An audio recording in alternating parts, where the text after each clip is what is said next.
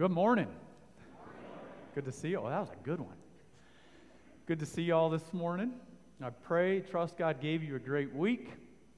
I want to invite all of you to take your Bibles, your devices, your handout, it's on the back, and go with me to Romans 1 this morning. What an absolute privilege it is, and I hope we never forget this that it is an absolute privilege to open God's holy word, to have this in our grasp, to be able to study it. And I pray your heart has been prepared this morning to study. While you're turning to, Romans, Romans 1, I have just a couple quick church family matters. Um, one is this Would you please pray? As an elder team, we've been praying diligently about this, and we want to bring this to you all as a, as a church family. Uh, when you have a facility like this, there are a number of opportunities for breakdown and repairs. As Jim, every single day he comes to elder meeting, it seems like he's got another clump of hair pulled out because he's trying to figure out how to keep this going. And we praise God by his grace that he has sustained this place we call home. This is our church body uh, where we meet together.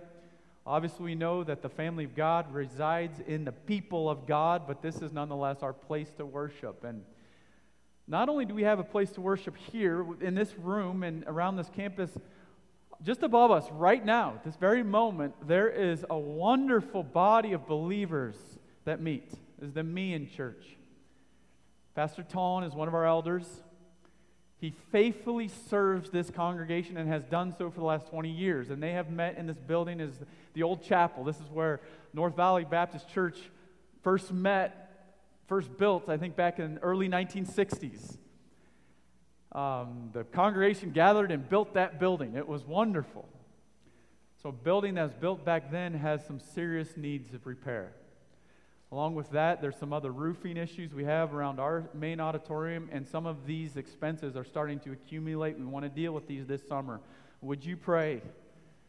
Uh, we need to raise some funds on this. And I told, I was talking with the elders, I said, you know what, I'm just going to bring it to the body as a prayer request. Pray about what you can do to help, to continue to provide a place for us to worship, to take care of these needs we have, and to do our part in keeping this place as a wonderful place to worship God.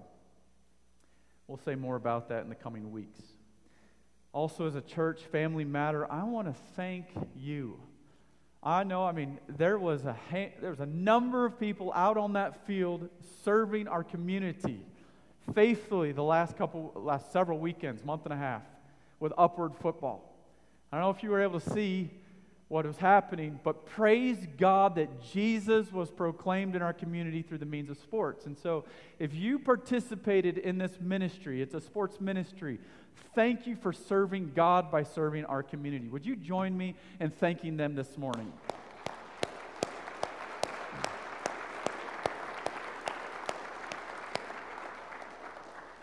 Coaches, volunteers, people on the grill all around just serving our community, serving Jesus by serving Jesus' people. Then, lastly, this. This is a big week for a lot of individuals in our church. I'm not going to name them one by one, but there's a number of graduates in our presence today. Praise God for you, whether it's kindergarten graduation or sixth grade graduation or eighth grade or 12th grade or some college or even uh, post grad work. Praise God for your hard work. Would you join me in congratulating them this morning?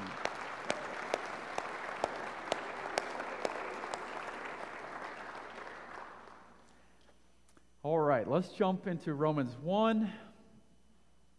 Let's just briefly review. If you would hold on with me for about five, ten minutes. I know there's some, by the way, if you're new with us this morning. We praise God that you have joined us for worship this morning. I'll try to catch us up a little bit in our study through Romans.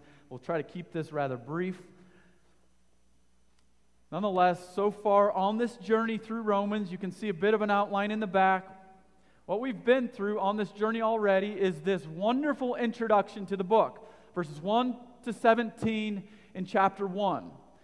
And this wonderful introduction from the Apostle Paul through the Holy Spirit of God to the Church of Rome and eventually to you and to me, worshipers of God in the 21st century, we praise God for the book of Romans. And in this book, this introduction, we we find these wonderful topics the righteousness of God in the gospel of Jesus Christ. And we're going to find these unpacked all the way through the book. We've been interacting with this question How can a righteous God make an unrighteous person righteous and do it in a righteous way? The clear answer from the Bible is the gospel of Jesus Christ. So that's being unfolded as we travel through the book of Romans. Two weeks ago, we entered into the first major section of this book. It runs from chapter 1, 18 to chapter 3, verse 20. And this major section is clearly proving something. Okay, so the gospel of Jesus Christ, and I'll keep this brief because we've already taught on this. The gospel of Jesus Christ is called the good news. But before we can interact with the good news, what do we need to interact with? The what? Bad news, okay? That's what Romans 1:18 to chapter 3 verse 20 is. We don't patty cake around this. We jump into the scriptures and we have to interact for several weeks now on what this bad news is. It gets ugly. Because when you work through the ugliness of the bad news, the beauty of the good news shines brightly. And that's what we're working through. As you go through chapter 1, verse 18 to chapter 3, verse 20, you see different groups of people that Paul highlights as being condemned. Yes, this is in the Bible. People condemned. People who stand guilty before a holy God we find this verse, Romans 1:18 that launches us into this section. And here's what the verse says, "For the wrath of God is revealed from heaven against all ungodliness and unrighteousness of men who by their unrighteousness suppress the truth." And so then what the apostle Paul does through the Spirit, he works into every single per- people group, starting with the first group he goes to in the end of chapter 1 is this truth suppressing group, generally known as Gentiles.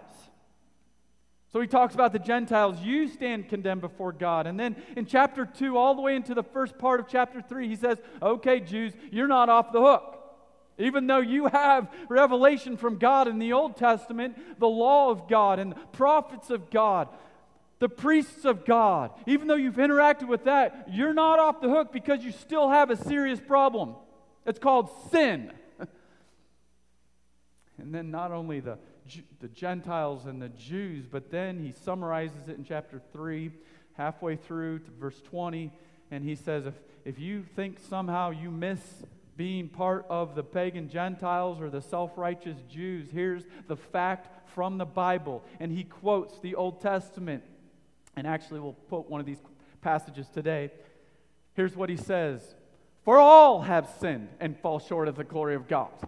The whole world, not a single person that's ever been born into the human race, can claim to have avoided the sin problem and being guilty before a holy God. So that's the first section here, and we're about uh, five verses in.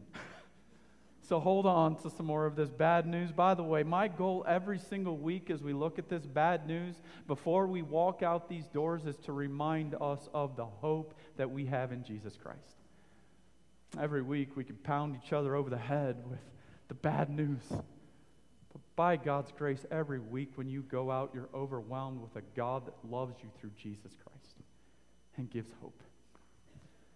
So here we are Romans chapter 1, verse 18 proves to us this key truth a righteous God condemns all unrighteous truth suppressors. Very clearly, God is not okay with sin. God cannot ignore sin. He has condemned, is condemning, and will condemn all unrighteous human beings who suppress the truth. All who have not placed their faith and trust in Jesus Christ for a satisfaction of wrath known as propitiation. That's a lot I just said. But we need to remind ourselves of who are these truth suppressors. Truth suppressors are this every single person who has ever been born into the human race who, in accordance with their unrighteous nature, has chosen to hold down or stifle God's revelation about himself. After Romans 1:18, the rest of chapter 1, we find reasons for God's condemnation of truth suppressors. Here's reason 1 that we looked at last week. As much as I want to get back into this this morning and do a massive review, I'm going to I'm going to resist that temptation this morning. You can go back and listen to last week's sermon. But here's the point the reason we looked at last week a righteous God condemns all unrighteous truth suppressors because of this. Truth suppressors have inexcusably ignored God's clear revelation about himself. We found that in verses 1 of uh, verses 19 and 20 of chapter 1. Now today let us get into the second reason that the Apostle Paul gives for God's condemnation on the truth suppressor. And here's the reason because truth suppressors have insulted God's unmatched glory. You ready for this? Hold on. When we talk about the glory of God, it is a serious thing. There's a highlighted theme all the way through the scriptures. It is something we don't trifle with, it is something we don't take for granted. Nonetheless, it is something very practical to the in and out ways of life today, tomorrow, every day of our, le- of our lives as we think about this God that we serve. The glory of God. I'll start this out, this discussion with a personal testimony of what God's doing in my own life to make this passage come alive. Uh, so, more of a practical way, just over a week ago, I found myself in a brief phone conversation with a young man that I've infe- affectionately called the punk of the month. I, I mean, you tell, this is a work of God's grace in my heart right now.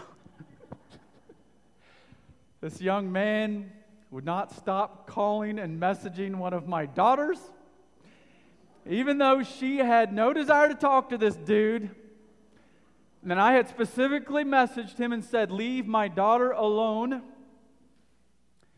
This punk kept calling and texting. And the process, in the process, I'm, I'm telling you, he was outright mocking me as her dad. I mean, you talk about stirring up a fire. It's happening. Our brief conversation on the phone, and I will highlight the word brief. It did not go so well. I was absolutely astounded. I'm, I'm just opening up my own heart to you all. I was absolutely astounded at the vulgarity, the arrogance, the sarcasm of this young punk on the other side of this device. And I, uh, honestly, these devices, these monsters on the other side of these devices are so big and bad. It's like, dude, come over.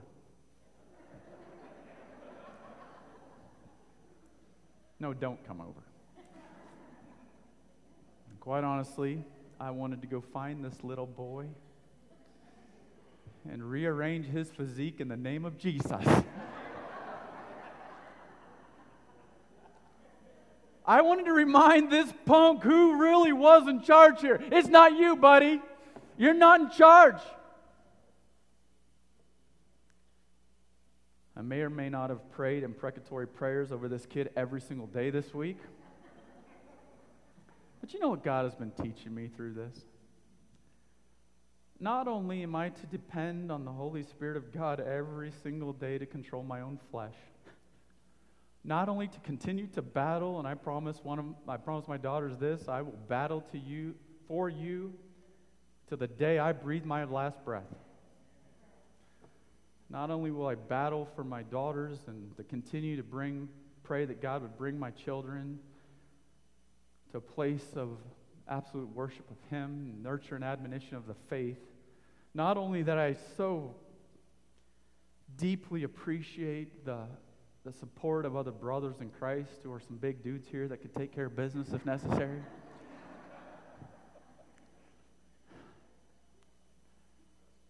but this in a theological way. I have been amazed this week at the patience of an almighty God towards his prized creations. What am I talking about? It is amazing to me that God has allowed us to exist as long as we have. What am I talking about? The arrogance, the pride that just so quickly flows from us as human beings created by God for His good pleasure. We are so arrogant to stand before God and mock His sovereignty every single day to some degree or another. Every single day, God's prized creations insulting God's unmatched glory, the patience and kindness of this God towards us. This is what we're reading about today. How God's prized creations stand there, just as this young punk, I mean, in, in a small sense, on the phone, just mocking me and vulgarity and, and, and all of these, like, like, are you really threatening me? Are you kidding me? All of these things that is going on on this phone, and I think about all of creation, and at this point, 8 billion of us on this planet mocking God. Obviously, there's those of us in this room who have come to Jesus Christ in saving faith. We are Jesus' people. He has redeemed us by the blood of the Lamb. Nonetheless, we still have that temptation deep, dark, deep down in our flesh to at some point in our week mock the glory of an almighty God. Now, at the end of this sermon today, I'll read some of a book that has transformed my thinking about God. It did this when I was, and I've referenced this a couple times. A book I read in college, and it blew my mind. It's called The Knowledge of the Holy by A.W. Tozer. Anybody read that book? A couple of those pages you just got to read like five times. I was reading this, and thinking about how even believers take God, a holy God, this God and all his magnificence and all his glory, and we want to make him fit in a box of our own understanding. And this is a God that is almighty, majestic in all his glory. And this is a God that we're going to read about in this passage. A God that the world around us is shaking their fist at God. Would you join me in reading verses 21 to 23 of Romans chapter 1? As we read about how these truth suppressors have insulted God's unmatched glory. Verse 21 For, or you could say, because, although they knew God, they did not honor him as God or give thanks to him but they became futile in their thinking, and their foolish hearts were darkened. Claiming to be wise, they became fools and exchanged the glory of the immortal God for images resembling mortal men and birds and animals. And if you couldn't get any worse, creeping things. What's the point? Truth suppressors have insulted God's unmatched glory, and because they have done so, God has every right in His holiness and justice to shower His condemnation down on these creations. That's the point of Romans 1. Truth suppressors have insulted God's unmatched glory. How? Have they done this? Well, this passage, I believe, gives us four ways that truth suppressors have insulted God's glory. And let's look at the first one here. How have they done this? First of all, by refusing to honor God as God. Okay, this goes back to the statement we make every single week God is God and I am not. Okay, what is the temptation of the wicked one on all of our lives, especially the unregenerate one that's not guided by the Holy Spirit? I am God and God is not. That's the temptation of the world we live in. And that is clear in this passage. For although they knew God, they did not honor him as God. We looked at this concept of knowing God last week. We want to very, be very clear on this that based on the contest text here, we must acknowledge that this knowledge of God in this verse is not saving knowledge of God, but perceptual knowledge of God. For although they perceived that there was a God and he was powerful, that's what we looked at last week. They could clearly see this in creation. Two things about God and his divine nature there is a God, and he's very powerful. So, although they could perceive this, they didn't honor him as God. They did not honor. The word honor comes from the word doxa, which we know. This is doxology, and this is a clear theme through this passage. The glory of God has been tampered with. They did not honor him. They did not glorify him or praise him or extol him to give him the glory that he deserved.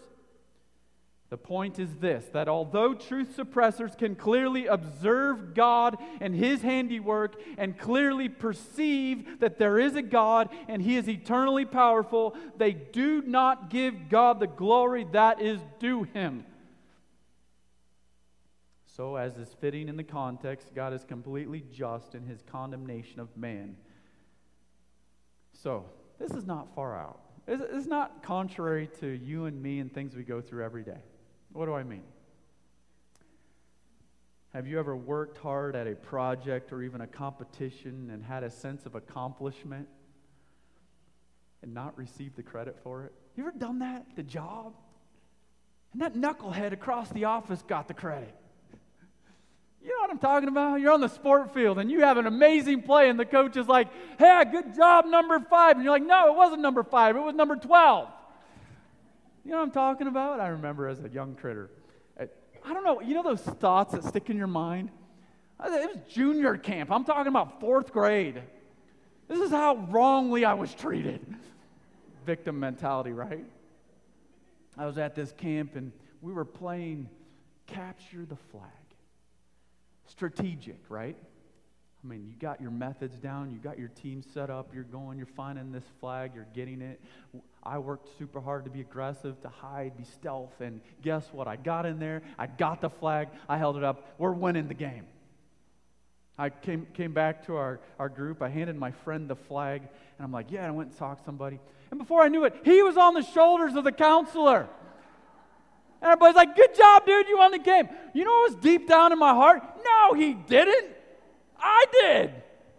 Right, this is not contrary to how we think. All right? We want to receive the credit for something that happens. I mean, I think of this week even in our own family. One of my elder daughters was so thoughtful and cleaned up the living room, which needs to happen all the time. She cleaned up this living room and um, was very thoughtful in doing so. And then one of my youngers, after the fact, uh, did a little bit of cleanup on the room as well not nearly to the degree that her older sister did. And so we're sitting there at night, and Hannah and I are like, Thank you so much. Uh, and I named the younger one for, for cleaning up this room. You did such an amazing job. Great job. And one of my older daughters is sitting there like, and she was so quiet and patient for a couple minutes, and then finally she's like, uh, She didn't do it. I mean, that's how we are. I mean, she did it. The older one did it, and the younger one was getting credit. Sure, the younger one did some of the work, but the older one did the work. This is not contrary. So when we think about this passage, what's happening in the grand scheme of life? God Almighty, the creator and sustainer of all life, He deserves all the glory.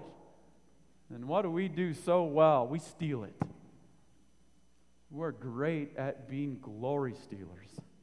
Every single one of us in this human race is wonderful at trying to be glory stealers.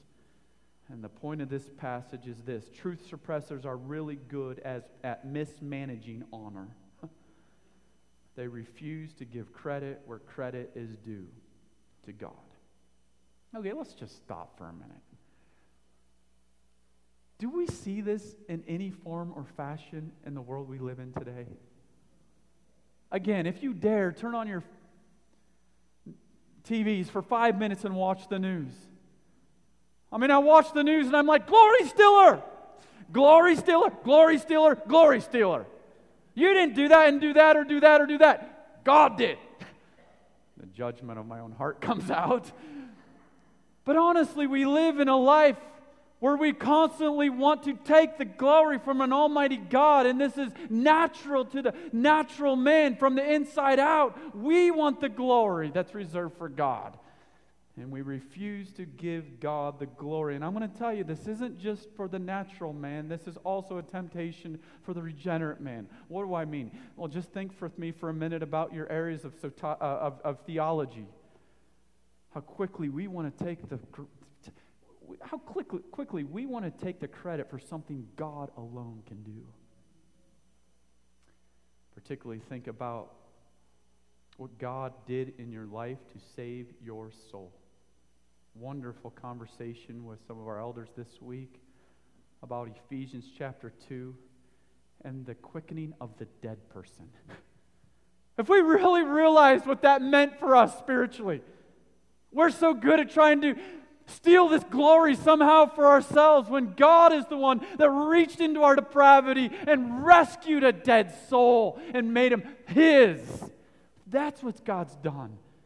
When we read this passage, we have to be overwhelmed with this fact that God is completely just in condemning the truth suppressors. Why? Because the truth suppressors have taken his honor and refused to give it to him. All right, let's go to the next one. Truth suppressors have insulted God's unmatched glory by not only refusing to honor God as God, but also neglecting to give thanks to God. Oh, ouch. Passage says this For all that they knew God, they did not, skip to the end of the verse, give thanks to Him. They did not feel obligated to share gratitude for a gift or a blessing. The biblical fact is this truth suppressors are so blinded by their own significance that they will not show appreciation to God for the endless ways He has blessed them every single day. Again, how directly spot on is this in the 21st century? In general, as a human race, we demand our rights for everything. Everything but we fail to be thankful for anything. You notice that? We demand that God sends rain when we want it and take away the rain when we don't want it. But we fail to thank Him for actually providing a lifetime of water all around us. We demand that He gives us a prosperous life, but we fail to thank Him for so many things He has already done to bless us.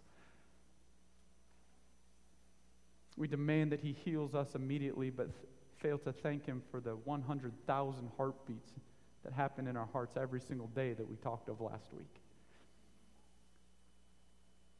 We demand that He heal our land and give us social justice, but we thanklessly stiff arm God's plan for perfect peace through Jesus Christ. How thankless of a culture we live in. Well, this is exactly what the Apostle Paul's talking about. For although they could perceive God, they did not honor God. In fact, they weren't thankful to God. Truth suppressors have foolishly insulted God's unmatched glory by refusing to honor God as God and by neglecting to give thanks to this God. Let's look at another reason. And all we're doing is building a case, honestly. This is the case that the Apostle Paul has built that no one can claim that they don't deserve God's wrath and he's just building this case. Well, here's the next case that's being built. Truth suppressors have insulted God's unmatched glory by claiming wisdom apart from God. Verse 21 But they became futile in their thinking, and their foolish hearts were darkened. Claiming to be wise, they became fools. What is this? Because of the depravity of their hearts, truth suppressors claim independent wisdom. Arrogantly ignore the part that God has in all of wisdom. I'm not going to belabor this. Technically, though, in this passage, I mean, I know some like the technicalities of these passages. Uh, this is almost like a caveat section of these verses. Uh, it's saturated with passive voice verbs and an active participle. So, in other words, this is kind of like an addendum. So, what is this addendum proving here in these passages? The other three main verbs, the three main points of this passage, are proving the point. This addendum, though, is proving a point. And here's the point the world, the natural man is messed up, but it's not just the outside, it comes from the inside. It's the inside out, it's in how we process things, and from our very heart. The depravity of the truth suppressor starts in the mind and heart. We're going to see this point highlighted next week in verses 24 to 32. So be ready for this. The main action of this section, though, is this phrase active participle, claiming to be wise. Do we not see this around us every single day? Claiming wisdom apart from God, asserting or declaring or affirming with confidence a semblance of wisdom that tries to push God out of it. Claiming to be wise, they became fools. Simply enough, they proved themselves to be the fools they already were. By claiming wisdom apart from God, who is the foundation of all wisdom, the truth suppressors have shown their true colors.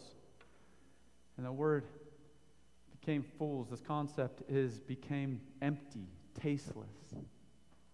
Emptiness. Claiming to be wise, they became fools.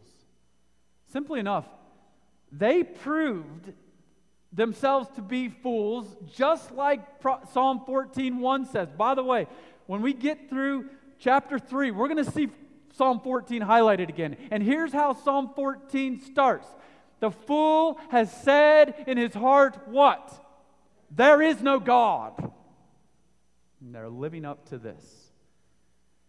This goes right in line with what we find in the introduction of Proverbs. How do we find the writers of Proverbs? How do they explain this? Through the Spirit. The fear of the Lord is the beginning of knowledge, but fools despise wisdom and instruction. What do we find in Proverbs 9:10? The fear of the Lord is the beginning of wisdom, and the knowledge of the Holy One is insight. I mean, there's, there's a major irony going on here. All right?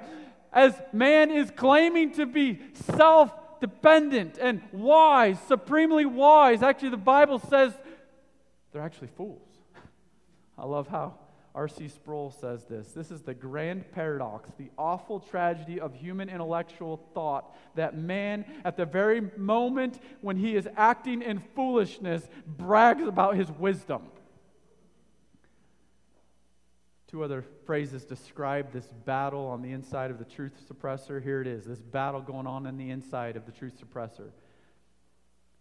But they became futile in their thinking, meaningless, empty, worthless because they left God out of the equation, the sum of man's most creative intellectual reasoning was considered empty or worthless. Okay, we need to talk about this for a minute. All right, and just make it very practical because I know and I understand that some of the greatest minds in this world are unregenerate minds people that have not come to Jesus Christ in saving faith. But I think to be consistent with the scriptures, we need to concentrate on what is true wisdom.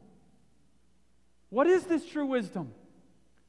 I mean, it's like narrowing down your focus and focusing on one aspect of wisdom and forgetting the entire big picture. And that's exactly what happens with intelligence. What do I mean? Okay, let's just take math the math geniuses, which I am not, but the math geniuses, they may boast in their ability to solve any complicated equation. But when they leave God out, they completely miss the ultimate point that all of math really points to the infinite organization, orderliness, creativity, and consistency of a sovereign God. That's the bigger picture. Okay, let's just think not just math. What about science? The science brainiacs. Some who are here. Many boast of their creative theories and organized conclusions. I'm talking about the regenerate ones here. Okay, you may be here, but unregenerate ones who see this, They come to all these conclusions in science and all these theories, but what happens when you leave God out? You miss the ultimate point that all science really does point to the creative designer. It really points to the infinite power of an almighty God. All of science does this. Okay, let's just think about history for the history buffs here. Now, I am a history buff, I love history. But for those of us history buffs here, think about processing history. You could come up with any timeline, every timeline of all existence, of all people groups, and you can have them systematized, methodical, written down anywhere and everywhere. But if you leave God out, there is no purpose for the existence of mankind. History has no purpose.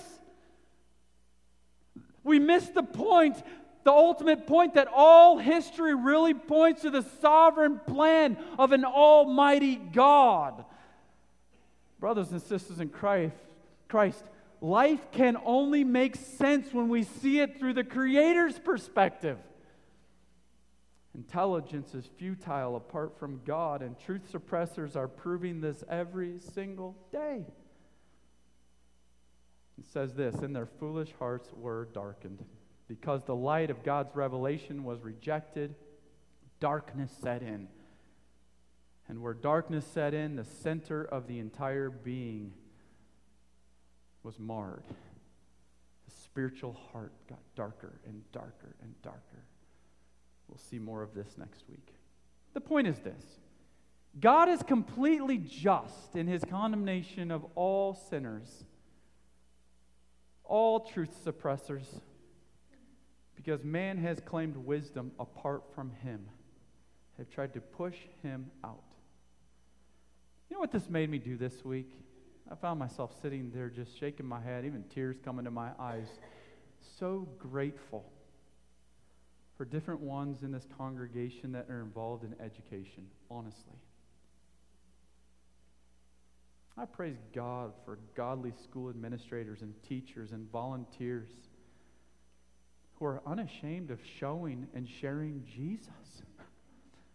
Who, give, who, who their goal is to give true meaning to wisdom.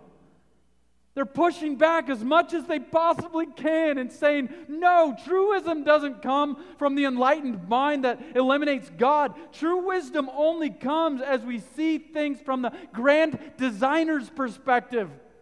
I praise God for godly moms and dads and grandmas and grandpas who, no matter where your children are, or grandchildren are educated, you refuse to let the darkened mind of this world be held in high esteem in your homes. But you promote a biblical worldview and battle with all you have for the glory of God in the hearts and minds of your children. I praise God for that. Okay. Back to the point. Truth suppressors have insulted God's unmatched glory, and how have they done that? In this, there's several ways. They've refused to honor God as God. They've neglected to give thanks to God. They've claimed wisdom apart from God. And one last one before we go today they have perverted the worship of God. ah! You see this downward spiral as it was, as it were. This is not just refusing to honor God as God. This is not just refusing to thank God. This is not just claiming wisdom apart from God. This is now setting up substitutes of worship. This is what sinners do so well. They set up substitutes of worship. This is choosing to worship, and here's clearly what's distinguished in this, class, in this passage choosing to worship temporal beings over an eternal God. This is choosing to exchange, and here's two words used in that passage you have there the immortal for the mortal. Rather than worshiping a God that is immortal, eternal, the only wise God, as Paul calls him to Timothy through the Spirit, we have chosen to worship things that die. That's the point. He says this and exchange the glory of the immortal God for images resembling mortal man and birds and animals and creeping things. What is this? This is idolatry. Simply enough. Why is God justified in his dealings with truth suppressors? Because truth suppressors embrace idols.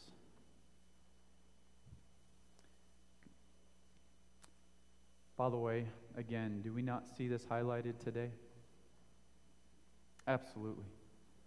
We see this today as the creation is clearly worshiped over the Creator. Just wait till next week as we get into verse 25, where this is called out very clearly.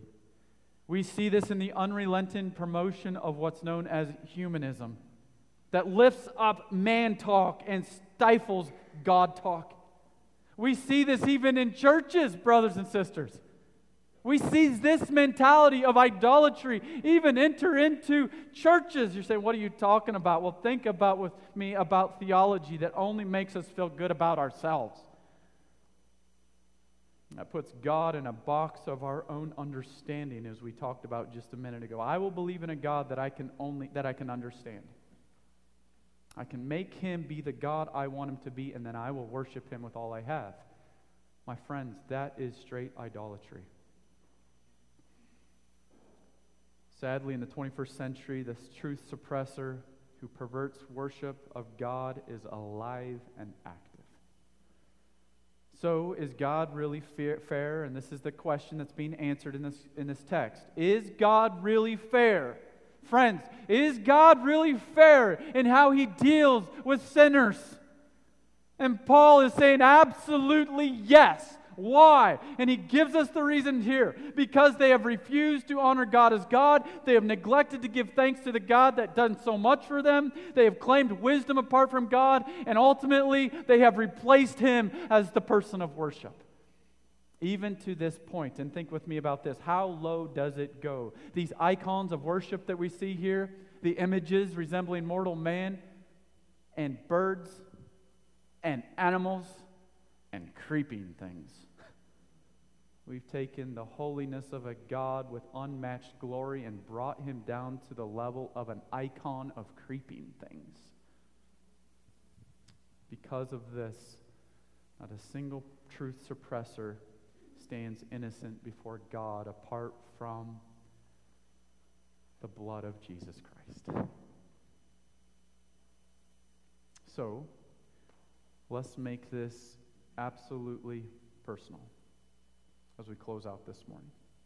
So what? Well, I think we have to ask this question. First question is this, and only question for today Have you insulted God's unmatched glory?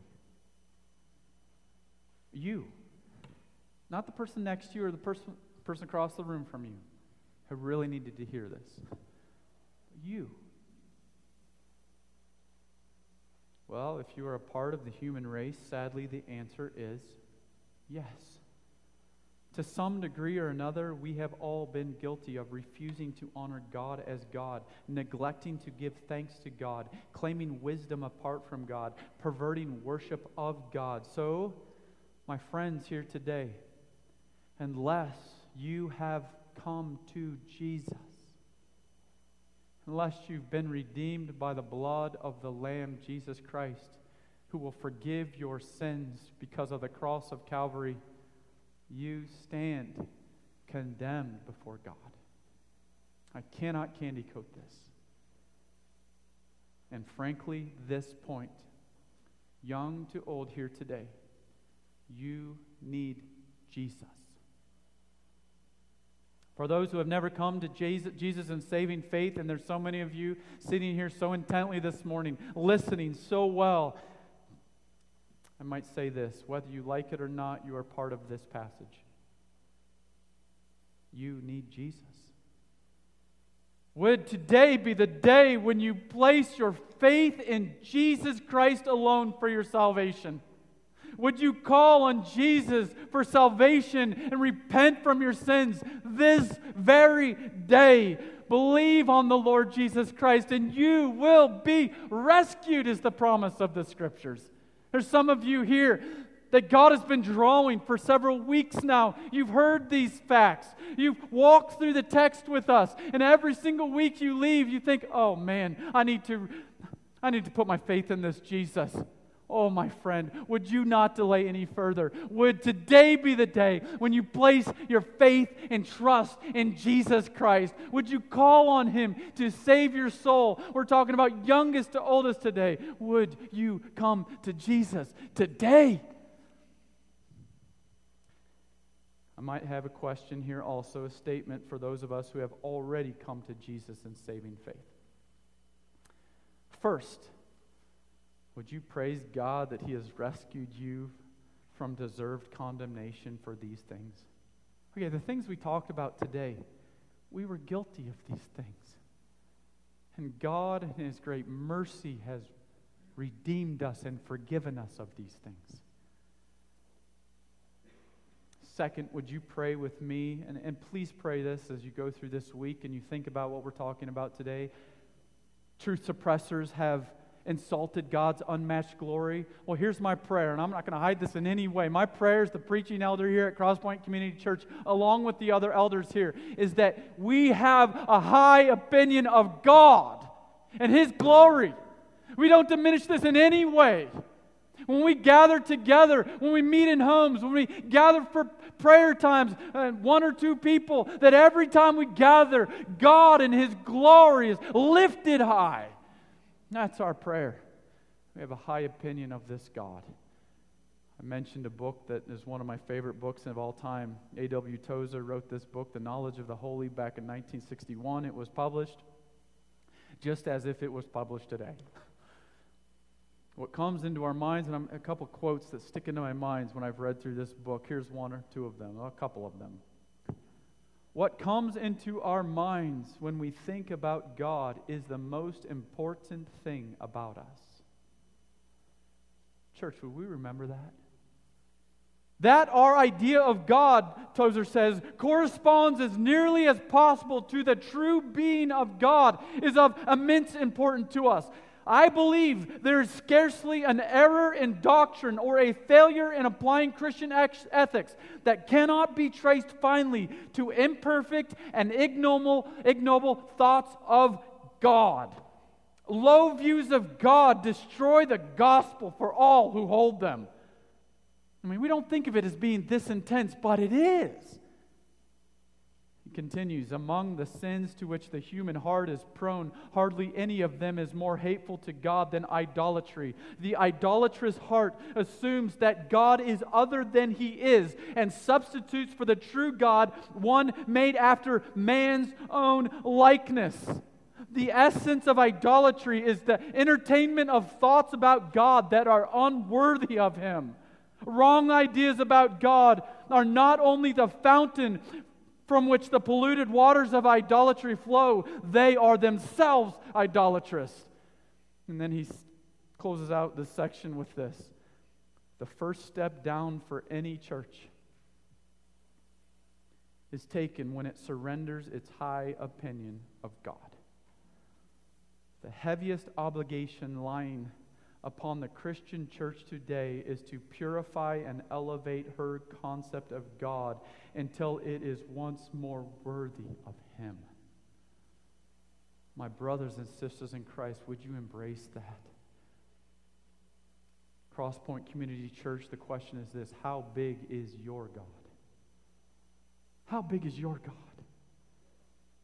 Rather than being a truth suppressor, would you join me this week in being a God glorifier? In a world that refuses to honor God as God, would you join me this week in unashamedly praising God anywhere and everywhere? This God who deserves all the glory. Whether you're at the grocery store or at the gas station or taking a walk in your neighborhood, you're glorifying this God. On the sports field, in your office, and you're giving all the glory and majesty to God by the way you live your life. In a world that refuses to thank God, would you join me this week in thanking God for anything and everything? Have you ever been around people like that? They can't go through five minutes without stopping and saying, Oh, thank you, God. In a world that refuses to claim wisdom, refuses to claim wisdom from God, would you join me this week in promoting the wisdom of our creative God that impacts every area of our lives? In a world that perverts worship of God and promotes idolatry, would you join me this week in confidently proclaiming with David what we find in Psalm 8? And I'm going to close out with this because it's been on my mind through this week, especially the last couple days. Cannot get this psalm out of my mind. David says this, O Lord, our Lord, how majestic is your name in all the earth. Who has set your glory above the heavens? So even though it's there, out of the mouths of babies and infants you have established strength. When I look at the heavens, the works of your fingers, the moon and the stars which you have set in place, what is man that you are mindful of him? And the Son of Man that you care for him? O oh Lord, our Lord, how majestic is your name in all the earth. God, I pray that that would ring true in our lives all week this week.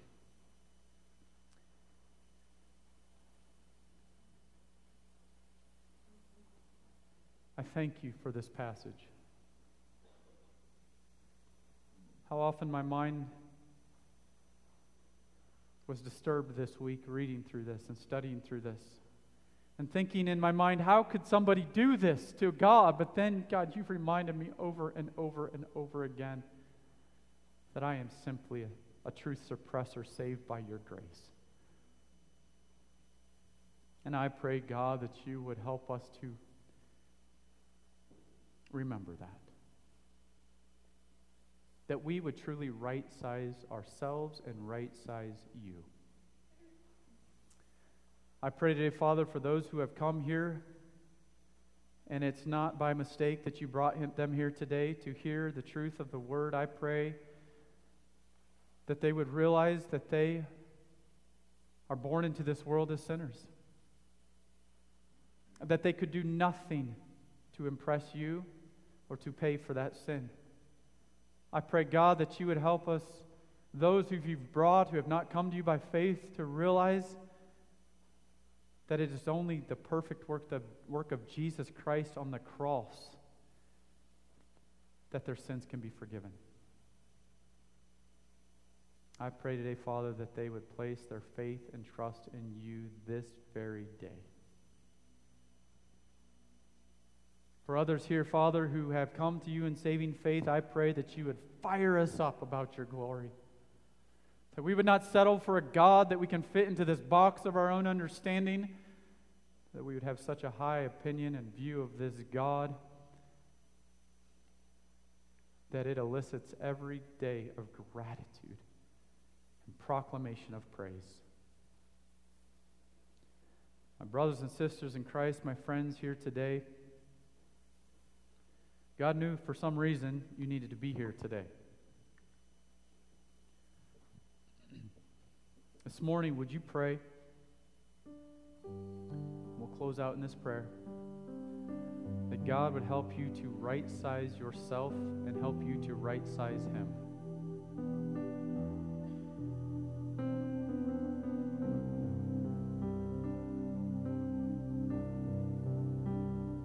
Tough to go through these passages because you realize that what the world around us is telling us about ourselves is not true.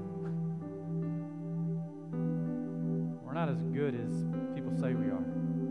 We're sinners who stand condemned before a holy God. But then we cannot leave without the hope of Jesus Christ. Praise God for the hope find in our Savior, Jesus Christ.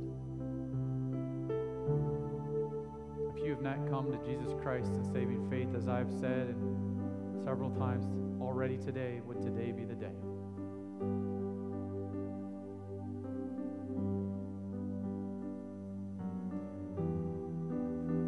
We're going to close out this service with a prayer and a song of praise to Him.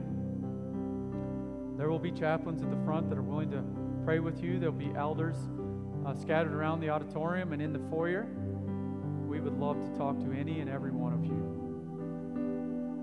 about your relationship with God through Jesus Christ. God is pulling on your heart to come to Him in faith.